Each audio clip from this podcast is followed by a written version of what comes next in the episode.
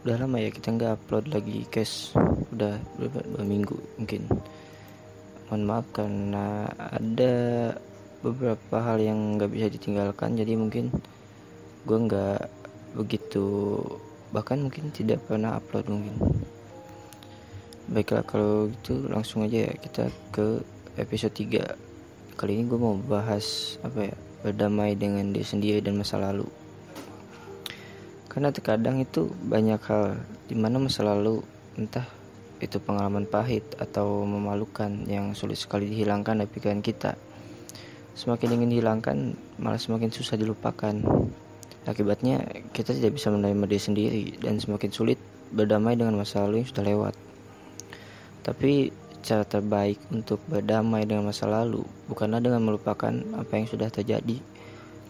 Karena Hal pertama yang harus Anda lakukan adalah menerima diri sendiri.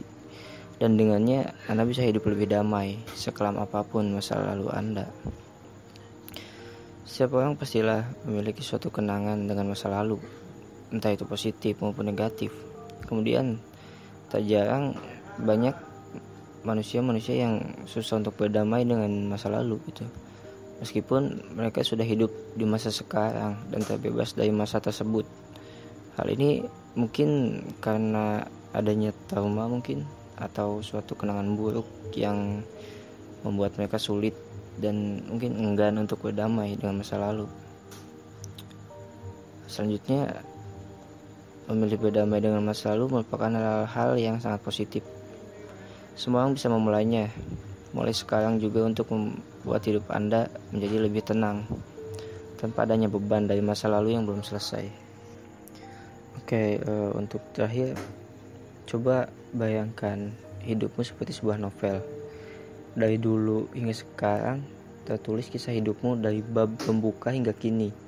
Coba bayangkan, sedang ada di bab mana sih kamu sekarang? Dan sudah berapa bab kamu lalui dengan baik? Dulu pun kamu bisa melalui bab tersebut, dan kini kamu pasti bisa juga. Oke, gue mungkin sampai sini aja dulu ya episode 3 kali ini. Kita ketemu di next episode. See you